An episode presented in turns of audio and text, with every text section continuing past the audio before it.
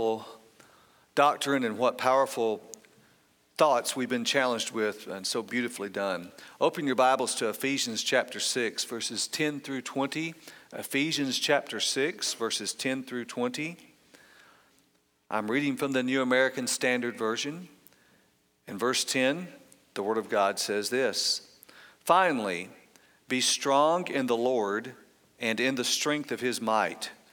Put on the full armor of God so that you will be able to stand firm against the schemes of the devil. For our struggle is not against flesh and blood, but against rulers and powers, and against the world's forces of this darkness, against the spiritual forces of wickedness in heavenly places. Therefore, take up the full armor of God so that you will be able to resist in the evil day, and having done everything to stand firm. Stand firm then, having girded your loins with truth, and put on the breastplate of righteousness, and having shod your feet with the preparation of the gospel of peace. In addition to all, taking up the shield of faith with which you will be able to extinguish all the flaming arrows of the evil one, of Satan. And take the helmet of salvation and the sword of the Spirit, which is the Word of God. With all prayer and petition, pray at all times in the Spirit and with this in view, be on the alert with all perseverance and petition for all the saints. And pray on my behalf that utterance may be given to me, Paul asking for himself, and the opening of my mouth to make known with boldness the mystery of the gospel, for which I am an ambassador in chains, that in proclaiming it I may speak boldly as I ought to speak. The fight for your life, the fight for your life. The date was November 2nd, 1957. It was a college football game in Fayetteville, Arkansas. And at that time, Texas A&M was undefeated and ranked number 1 in the nation, and they were playing the Arkansas Razorbacks who were ranked number 11 in the nation at that time. Texas A&M had a very famous football player on their team that year, 1957 Heisman Trophy winner John David Crow. But late in the game, Texas A&M was ahead of Arkansas 7 to 6 and there were about 2 minutes left and Texas A&M had the ball way down on Arkansas's end of the field. And you may not know it, but at that time Texas A&M was coached by the legendary football coach Paul Bear Bryant. He was the head coach at Texas A&M, A&M at that time. Well, Coach Bryant sent in a substitute to the quarterback with a message. And the quarterback for Texas A&M at that time was a man named Roddy Osborne. And Coach Bryant sent in a substitute with a message to him. This is back before the headsets and their helmets. He said, Whatever you do, Coach Bryant says, do not throw the ball. Run the ball, stay in bounds, run out the clock. So, according to Roddy uh, Osborne's son, what happened on the next play has become legendary. After the instructions came from Coach Bryant only to run the ball and not to throw the ball to run out the clock. On the next play, Roddy Osborne took the snap, and that Texas A&M quarterback rolled out to his right. And by his own words, he said, "I was going to run the ball up in the field and run off some clock, but I looked in the end zone, and there was one of my players wide open in the end zone." And he, could he, he remembered the instructions from Coach Bryant, but something overcame him.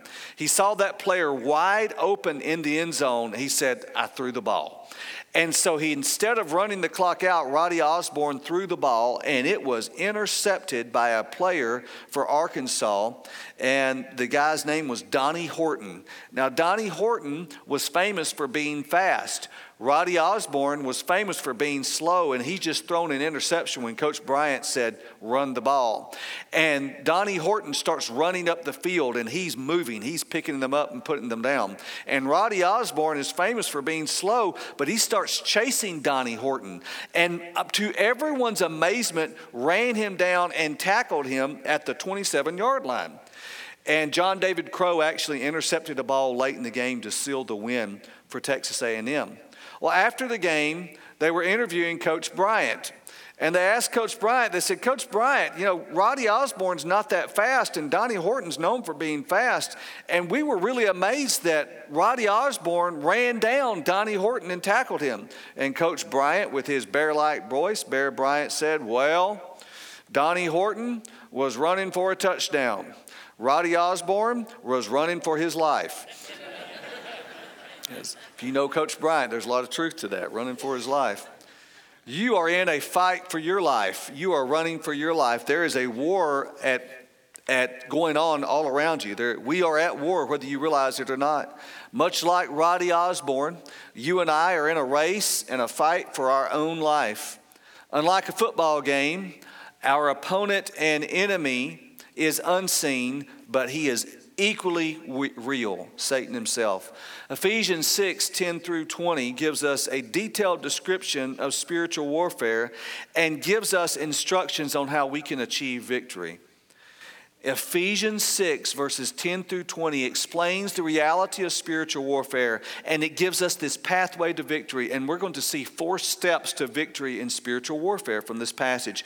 Four truths that anybody at any point in their spiritual life can put into place that can lead us to victory in spiritual warfare. First of all, the first truth is this you have to prepare for a fight. You have to prepare for a fight. Would you look with me at verse 10? It says, Finally, be strong in the Lord and the strength of his might. And I want to point out a word to you in verse 12. Notice what it says For our struggle is not against flesh and blood, but against rulers and against powers. A couple of things this being strong in the Lord, the strength of his might. Verse 11, put on the full armor of God. Everything in these verses, verses 10 through 20, is warfare language. We are at war. So you have to prepare for a fight. But look at that word struggle in verse 12. Circle that word struggle. That same word is used outside of the Bible in other contexts in ancient Greek literature to describe a wrestling match. And so if some of you guys were ever in the military and you ever were trained in combatives, hand to hand combative training. It's that sort of language. So, the, the warfare language that it's using in verse 12 when it says, Our struggle is not against flesh and blood, it's the language of very intimate, personal combat. This is hand on hand, fist on fist, face to face. You can feel the breath of your opponent. It is intense language. So, if you're going to have victory in spiritual warfare, the first thing is you have to prepare for a fight. You have to realize the reality of spiritual warfare. And as we prepare for this fight, we have to acknowledge that our strength is inadequate. Our strength is inadequate. Look at verse 10 again. What does it say? Finally, brothers, be strong in your own strength and in the strength of all the power you have within you. That's not what it says. It says, be strong in who? In the in the Lord, in the strength of whose might? His might. We don't, our, our strength is inadequate for this battle. We do not have enough power to win the victory. Notice the context again. In Ephesians chapter 4 uh, through Ephesians chapter 5, Paul has been giving us ethical instruction. He's been talking about all sorts of different areas of Christian ethics, including marriage, which we looked at last week. And in the middle of, as soon as he finishes discussing our ethical walk as a Christian, the first thing he does is discuss spiritual warfare. If you're going to live for Jesus, if you're going to have a life of character, ethics, and integrity that looks like a Christian life should look. You are in spiritual warfare, and you and I are inadequate in ourselves to win this, this battle. Some of you this morning may not be Christians. You've not decided to become a Christ follower. And one objection you have is that you are aware of what a Christian life looks like a life of forgiveness, a life of peace, of showing considerate and kindness to others, uh, a life of moral purity. And you see those things, and in your mind, what you're saying is, there's no way I can do that. Well, actually, you're right. There is no way you can live the Christian life in the flesh. The only way anyone can live the Christian life is through the new birth when God takes up residence within us and we have the Holy Spirit. And so we are inadequate in our own strength. It can only be done through the strength of the Lord. If we're going to live a life of ethics and integrity and win in spiritual warfare, we must, in fact, realize our own strength is inadequate. Australian New Testament scholar, scholar, that's a word, new word I invented. Australian New Testament scholar Peter T. O'Brien makes a statement about this passage that I like. He said, quote, the moral issues with which Paul deals are not simply matters of personal preference, as many within our contemporary and postmodern world contend. On the contrary, they are essential elements of a larger struggle between the forces of good and evil. You have to be ready for a fight. Uh, this week in Missouri, where I live at, the governor of Missouri resigned in shame and scandal on Friday, Eric Greitens. Now, if you don't know much about Governor Greitens, let me tell you a few things. He was a Rhodes Scholar. Before he went to Oxford, he was a graduate of Duke, one of the greatest academic institutions in our nation. He earned a PhD from Oxford. He was a White House Fellow, which is a big deal. He was a Navy SEAL and a decorated, is a Navy SEAL and decorated combat veteran. Uh, listen, for those of us who are men, for just a second, men, if I can talk to you, every one of us, that's exactly the type of resume we like to tell our friends about, right? I have a PhD from Oxford, and oh, yes, I was a Navy SEAL. That's, that's what we'd like to tell all our friends. And yet, all of that academic excellence, all of the unimaginable uh, suffering that goes on in basic underwater demolition and uh, SEAL school out there at Coronado, all the um, unimaginable stress that he was able to put his body through to become a Navy SEAL, none of that gave him victory over his own spirit and his own character. We are inadequate in our own strength. We don't have enough physical strength. We don't have enough moral and intellectual strength to win this battle. Verse 10 Be strong in who? Be strong in the. We're inadequate in our own strength. But then the good news is this that God's power is invincible. Notice again, verse 10 be strong in the Lord. The verb syntax and the, the grammar here is really quite interesting.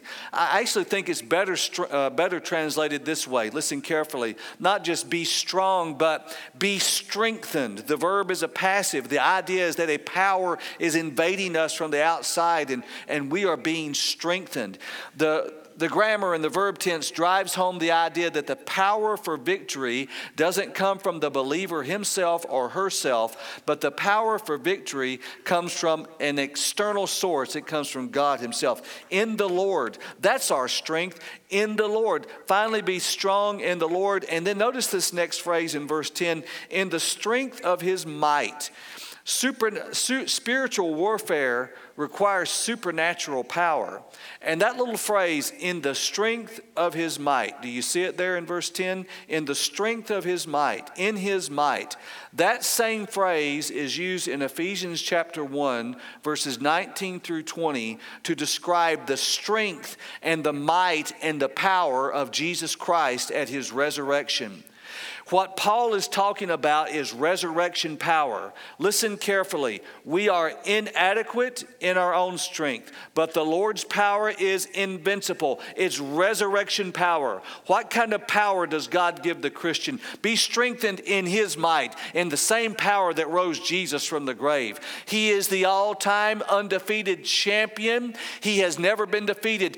The devil thought he had him, death thought he had him, but on the third day he rose victorious victorious over death, hell, and the grave. And listen, in spiritual warfare, the battle that you're fighting in your life for your family, for your home, for this city, we are inadequate in our own might, but God's power is invincible, and the same power that rose Jesus from the grave 2,000 years ago is available to us today, and we can have the victory.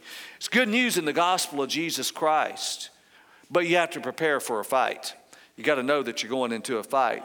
Can you imagine if I, when I was at Fort Hunter Liggett in the summer of 2011 and then at Fort Hood uh, later in 2011 preparing to go overseas, they spent a lot of time telling us about Al Qaeda in Iraq and Taliban in Afghanistan.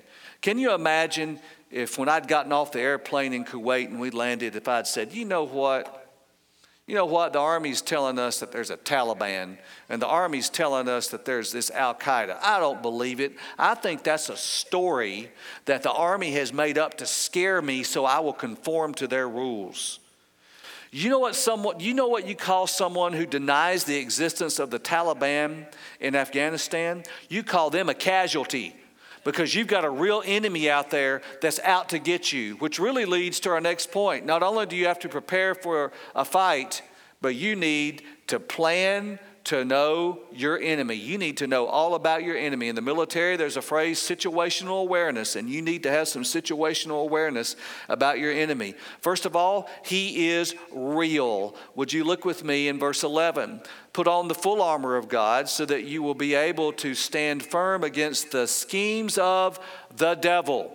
He is real. Over the last 200 years, Liberal theologians have denied the existence of the devil. They have said this was an idea that's meant to personify evil. There really is no fallen angel called Satan. This is just a literary device used to personify evil to help you kind of get your mind around the idea that evil is really bad. Some have said that the idea of a Satan and demons was borrowed from Babylonian Zoroastrianism 500 years before the time of Christ. In the Screwtape letters, C.S. Lewis said something that has become very famous. He said, quote, there are two equal and opposite errors into which our race, humans, can fall about the devils or the devil. One is to disbelieve in their existence, the other is to believe and to feel an excessive and unhealthy interest in them. So there's two extremes you can have about Satan. Some people see a demon behind every rock. Um, I, you've maybe met friends like this, and they're fighting whatever struggle they're having in life. And I, I've known people that said they felt like they need to find the name of the demon they're fighting in order to overcome whatever battle they're in. And so I don't know exactly how that would work if you were on uh, a weight loss plan of some sort. But you know, if if that was true, hypothetically, one might say, you know, foul demon of obesity, name thyself. Wendy and Ronald's in here too, right? You know, but um, uh, some people see a demon behind every rock. That is excessive and unhealthy on one extreme. But the other extreme is people deny the existence of the devil. That's another unhealthy extreme. What you want is a real, accurate biblical apprehension of your enemy. And so the first thing you need to know is he is real. There really is a de- devil. He's real. He's out to get you. And not only is he real, he is attractive. The Bible never really gives us a physical description of Satan. Our image of a red person with horns and a tail and a pitchfork was developed in medieval times. It doesn't come from the Bible. We don't know what Satan looks like, but what we do know is that he is attractive. Here's a verse. Write this down. 2 Corinthians 11 14. Would you write it down? Here's what it says. Paul says, No wonder, for even Satan disguises himself as an angel of light. He looks good. He's attractive. There is a beauty to Satan. He radiates beauty. He appeals to the senses as attractive. And not only is he attractive, he makes sin look attractive. He wants you to uh, look at the most beautiful people in Hollywood who flaunt all moral restraint and who are plastered across the pages of People magazine. Uh, Satan is erudite. He presents his lies as the height of intellectual sophistication. Satan is popular. He presents the, the worldview he's selling as the consensus of mod- modernity, and you don't want to be left behind on some antiquated worldview. It made me think of really something from botany. Some of the most amazing plants in the world are called pitcher plants. Pitcher plants. They are a carnivorous plant, much like a Venus flytrap. These are beautiful. They're jug shaped. They have a beautiful color and a beautiful body, and they're, they're nice and leafy and give off enzymes and aromas that uh, attract different bugs, sometimes even small lizards. But that pitcher plant, once the, the insect gets down inside that picture, there are actually enzymes in the plant that begin to dissolve the little insect. Isn't that amazing?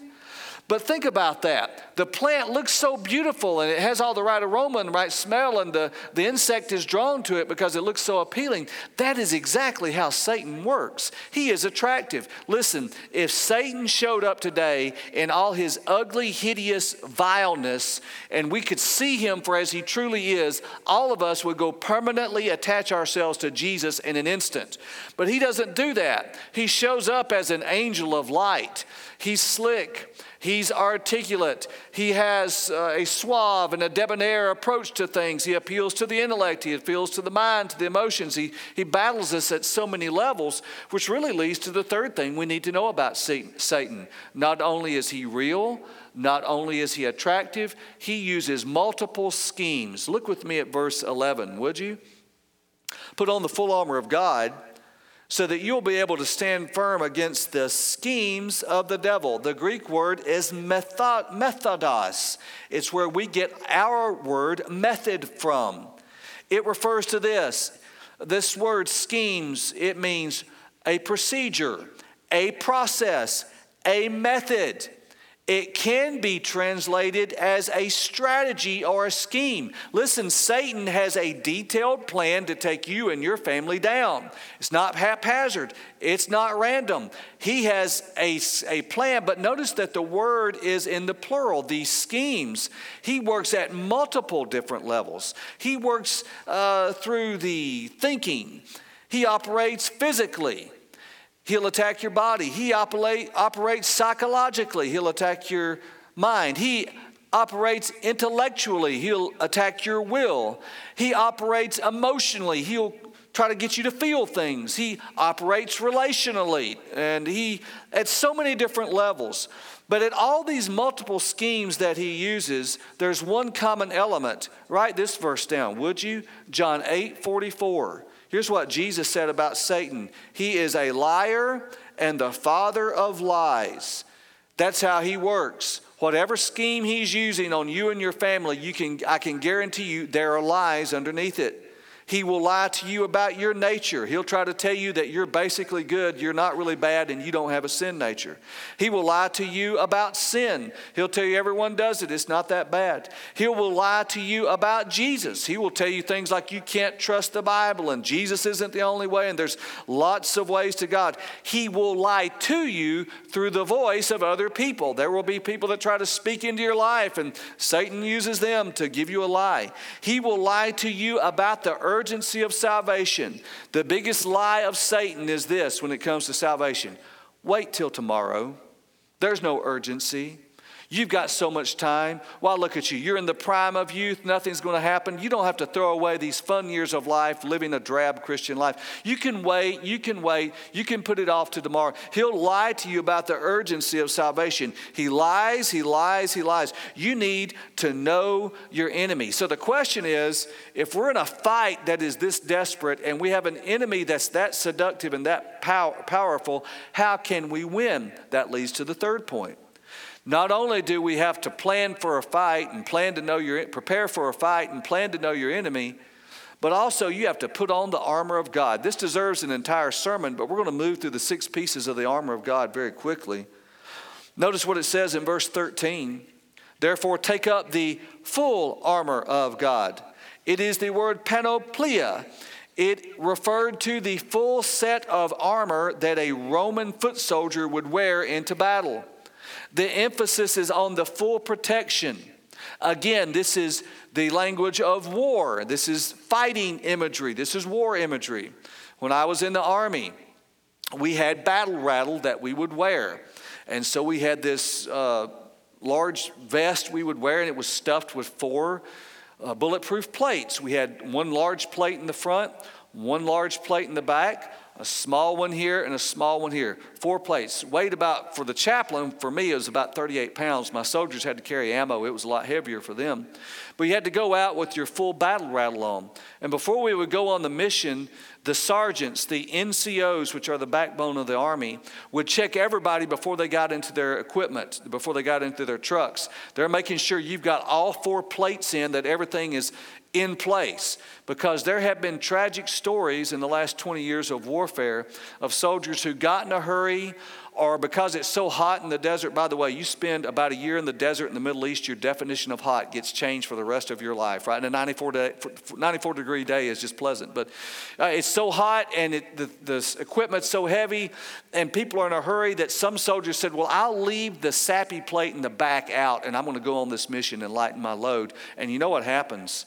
They catch a round in the back and they die. Why? They did not have their full armor on. You've got to have every piece of this armor. This is a set of six things. They come together. You need every piece. Let's walk through them and make sure we know what they are. First of all, is what? The belt of. The, are you, am I at Episcopalian church this morning? Let me say this again. The belt of what? The belt of truth. Do you notice how he starts with truth? Do you notice this? Remember, Satan's primary tactic is what? He's the father of, and then he says the first thing we have to do is put on the belt of. Do you see the contrast? See that? And what's the truth? Jesus says in John 14, 6, what? I am the way, the what? Truth in the life, no one comes to the Father but by me. That we, we start with truth, the truth of the gospel, the truth of our sin nature. The, and really, what, what we have in mind here is the entire narrative of Scripture this narrative of creation, fall, redemption, and then finally the return of Christ. That's the true narrative through which life should be seen. And we start there with that belt of truth. And once we get that narrative right, we start to make a lot of sense out of life. But not only do we have the belt of truth, we have the breastplate breastplate of righteousness. Do you see it there in verse 14? Putting on the breastplate of righteousness. This refers to the imputed righteousness of Christ. I am a sinner in my nature, but when I am saved, Jesus Christ imputes to me his righteousness, and I'm strong in the righteousness of Christ, not in my own strength. Remember, we uh, are inadequate in ourselves. But then, third, notice what it says feet shod with the preparation of the gospel. It's an interesting word that's used here. The word for these uh, shoes that it's referring to refers to a Roman soldier's uh, hobnailed sandals, if you will. These were sandals that had hobnails through the bottom. They were not designed for running, they're designed for combat, that you could put your foot in the ground and not be moved. You see what he's saying? To be able to stand firm. And so you're to be shod with the gospel of peace there's something about evangelism and something about being shod with the gospel of peace and going out that, that adds strength to your life because you're on the offense now. We're not always defensive, we're on the offense. Next Saturday afternoon, 5:30, a bunch of us are going to meet here in the foyer of this auditorium, and we're going to go into the streets, our Hispanic congregation, our Anglo congregation together as one body in Christ. And we're going to go out throughout the community, all around this church, and we have Gospel of John's. Our plan is to pair up one Hispanic speaker with one English speaker. We'll see how that works out. So the goal is that when we come to a home, whatever language is spoken there, we will have a Gospel of John in English or in Spanish. And our goal is to place the Gospel of John in homes all around this church and invite people to church. It's a very simple task conceptually, but here's what you need to know it's spiritual warfare. Satan's going to tell some of you everything in the world not to show up. But I'm challenging you to put on those gospel shoes and let's go out and on the offensive. So often we kind of get in a holy huddle in church buildings, but the gospel is meant to go out and to tell people good news. We're not trying to force anything down your throat. We are broken people trying to tell other broken people where we found healing in the name of Jesus Christ. And we're going to spread the gospel, putting on the gospel shoes of peace. You have to have the right shoes on to be ready for spiritual warfare. But not only that, you take up the shield of faith. Notice what it says. Pick up the shield of faith in verse 16 so that you will be able to extinguish all the flaming arrows of the evil one. Let me describe the Roman shield for you. The shield of the Roman soldier, which he has in mind here, is not a small round shield, but it is an oblong shield about three feet long. It was made of two layers of wood somehow glued together covered with a layer of linen, and then on top of that was another layer of animal hide, and it was all held together by bands of iron. And the idea is In combat, the enemy would actually shoot flaming arrows. These ideas of flaming arrows are not just something Hollywood invented. In war, 2,000 years ago, arrows set on fire and you flame, and those shields were designed to deflect those sort of missiles that would come at you, these flaming arrows. Let me tell you, Satan is a liar and he's going to throw some darts at you. He's going to throw darts of doubt about your salvation. Some of you gave your life to Christ years ago. You are eternally secure in Christ, and for years, Satan has been throwing fiery darts at you, trying to convince you that you're not saved. Some of you, you have been forgiven of a sin that occurred years ago, and it is under the blood, and you stand in the righteousness of Christ today. But Satan keeps throwing fiery darts at you, and it leads to depression and anxiety and the, the feeling of defeat and worthlessness. And listen, you got to take up the shield of faith, and we're going to put out these flaming darts. He's coming after you, and he's going to throw fiery darts at you. Sometimes a fiery dart comes in the, night the in the form of another person that is an antagonist in your life. Sometimes it's someone you work with. You know, they've got a new Incredibles movie coming out. And to show you something of my intellectual sophistication, I can't wait to see it, honestly, right? I, but you, do you remember the first Incredibles movie? My favorite scene is when he throws his balls through about four walls. Did you see? Have any of you ever felt like that just once in life? Can I get an amen? Thank you. Yes, yes, we've all felt. Uh, I saw a couple of staff members raise their hand, which concerns me. But the the, the point being, in all seriousness, there will be people with whom you work, and Satan will work through them. They're trying to pull you down and drag you down to defeat. Get up that shield of faith, put out those flaming darts. Not only do we have the shield of faith, but we have the helmet of salvation. Listen, above all, you must be converted. When you are born again, you have a new power. The Holy Spirit takes residence within you. Uh, they don't have a helmet law here in Kansas. In Missouri, we have a helmet law for motorcycles. I wear a full face helmet when I ride. And wearing a, a helmet helps prevent traumatic brain injury, TBI. We're all very sensitive to TBIs right now. Traumatic brain injury. Listen carefully. The helmet of salvation will protect you from a TSI, a traumatic spiritual injury. It is the helmet of salvation, and you need Jesus Christ to save you. And put on that helmet, and uh, the helmet of salvation protects your head, and uh, the shield of faith protects your heart, and we need every piece of the armor of God. And that leads to the sword of the Spirit. Do you notice what it says? Verse 16 and uh, 15 Put, having girded your loins with truth, put on the breastplate of righteousness, shod your feet with the gospel of preparation of peace, taking up the shield of faith, verse 17, the helmet of salvation, and the sword of the Spirit, which is the word of God. If we're going to use the Word of God in our life, we got to make sure our sword is sharp. That means reading and memorizing Scripture. And if we don't stay in the Bible, our sword becomes dull. Remember, Jesus was tempted by Satan, and every time Satan tempted Jesus, Jesus responded with Scripture. It is the sword of the Spirit. Man, you've got to have some Scripture down inside of you to fight those spiritual warfare. The, the word for sword here is a word that refers to the short sword and it implies close personal encounter. And the devil is going to come at you very closely and intimately and personally. It's this sort of warfare that's being described here is not like strategic air command where bombers fly in from thousands of feet. No, it is up close and it's personal and it's intimate, and you've got to have the sword of the Spirit. I, one of the reasons that I want to encourage you to bring your children to children's programs at this church is we're going to try to sharpen their sword and teach them the Bible Bible and teach them how to hide God's word in their heart so they can fight spiritual warfare and come out victoriously. You got to put on the armor of God. Honestly, you got to be dressed up for battle.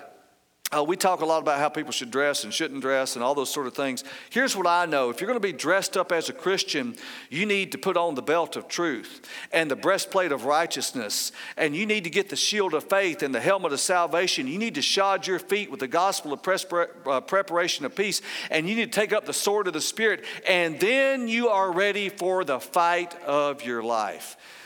But there's one more weapon we have, and Paul talks about it you have to pray at all times. Notice how he finishes this. After he talks about the armor of God, notice what he says in verse 18 with all prayer, all petition, pray at all times in the Spirit. Be on the alert with all perseverance. Do you notice the word all there? Over and over again, we're to have all prayer, all petitions at all times with all perseverance. Good soldiers don't fall asleep, they stay alert. We're praying at all times. John Stott said this Most Christians pray sometimes with some prayers, with some degree of perseverance, and for some of God's people. You have to pray at all times. Listen, Wichita will not be won to Christ by a church that does not pray. Do you know what you call a church that does not pray? You call it closed. That's what you call it. You have to stay on your knees in prayer. And do you see what Paul is? By the way, when Paul writes this, he's chained to a Roman soldier. And in that context, he says in verse 19, Pray on my behalf that utterance may be given me in the opening of my mouth to make known the boldness of the mystery of the gospel. Hey, I want to talk to you about praying for your preacher for a second.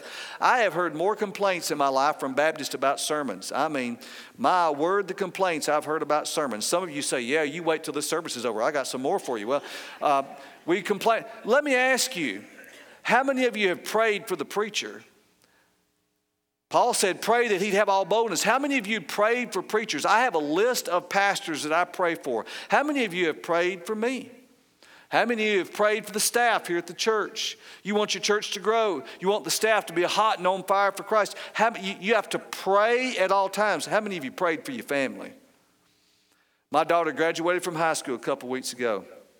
Then she wrecked a car. Anyway, but we, uh, I'm going to tell you what, if you see me on Lake of the Ozarks in a speedboat pulling Lisa on a pair of skis, you stop and say, Praise God, his kids are all out of the house. Amen. it's, but uh, my daughter's graduation, and she's, I'm so proud of her. She's such a good girl, and I love her so much, and she's got so much potential in life. But as she walked across that stage and we hooted and hollered for her, all I could think of was how many times did I miss to pray with her as she was growing up? How many opportunities as her daddy did I miss to pray and to lead in devotion and to read the Bible with that young woman walking across the stage? Mamas and daddies, you got to pray. The devil wants your children. You have to pray. And I'm pleading with some mothers and fathers to start a family altar. You're not going to win spiritual warfare except on your knees. Now, men, some of you men I've talked to, you're brave guys, and if a bad person broke into your house tonight to do something harmful to your family, you would lay down your life for your family. I've talked to you, and I believe you would do it, and I think you're absolutely sincere. I'm asking you to do something equally courageous. I'm asking you to start a prayer time in your home where you pray with your family, where you read the Bible, and you're going to feel awkward, you're going to feel uncomfortable. You know why? Because you're in spiritual warfare. And guess what? The last thing Satan wants your family to do is pray together.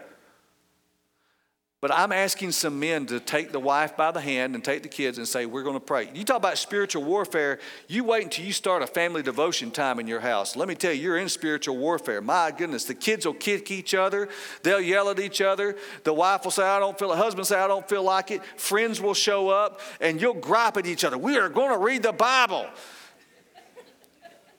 But you're in warfare, it's war. You got a plan for the fight of your life. And for some of you, a war has been going on for years. I'm going to ask Miss Lisa to come, Brother Mark to come. Some of you, a war has been going on around your life. A battle has been swirling for years. And you didn't think it was a big deal, but the fact is, it is darker and more sinister than you ever imagined. Your soul and eternity is at stake. And there is a war and a fight for your life. And we talked about putting on the helmet of salvation. That's where you're at today. You need to let Jesus Christ be the Lord of your life. You need to receive Christ. And I'm going to invite you in just a moment to come forward and take me by the hand. And we can pray. And Brother Ryan's here, Brother Andy's here, Lisa and, and Nikki are here if you're a lady. And uh, we can pray with you and explain to you how you can know that you're, uh, you're saved and you can have Jesus Christ as your Lord and Savior. Maybe you're here and you talk about reaching this, this, this city needs Jesus. There is a spiritual warfare over Wichita. We need you to join with us to reach this city for Christ. That this city, that 300,000 people in Wichita, 600,000 in the metro area, every one of them need to hear the gospel. And we need you to join with us to reach this city for Christ. And you've been sitting on the sideline too long. Man, we're in a fight. This is spiritual warfare, and you need to get in the fight today. And part of that for some of you is uniting with this church to reach this community for Christ. Some of you have been saved.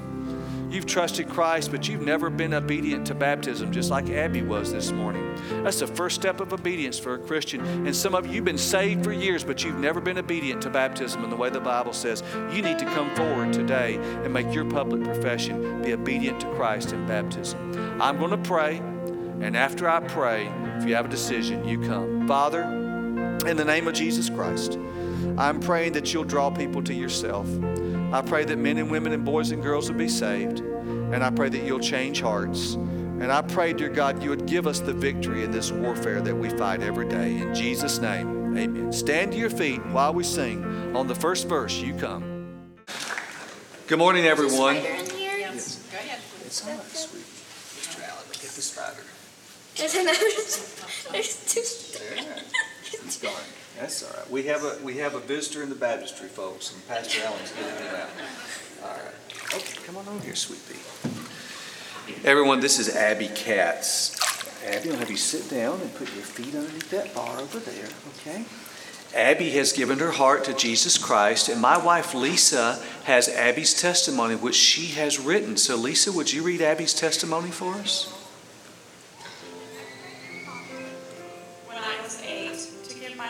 Jesus. But when I was 10, I prayed with my Sunday school teacher, Miss Lois, also to give my heart to Jesus. It was then that I decided I needed to get baptized. Jesus loves me, this I know, for my heart tells me so, so I love Jesus.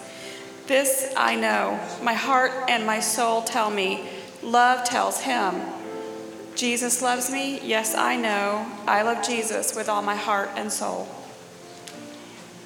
Amen. Abby, I want to ask you a question. Have you received Jesus as your Lord and Savior? Yes. On your testimony of Jesus is Lord, I baptize you, my sister, in the name of the Father, the Son, and the Holy Spirit, buried with Christ in baptism, raised to walk in newness of life. Amen. Stand up, sweet. Let everyone see you. At the end of the service today, Abby's going to be at the front and we're going to present her to the church. Would everyone promise to come by and give her some love at the end of the service? And all the deacons are going to give you a dollar today, sweetie. Okay? So there you go. Lord bless you.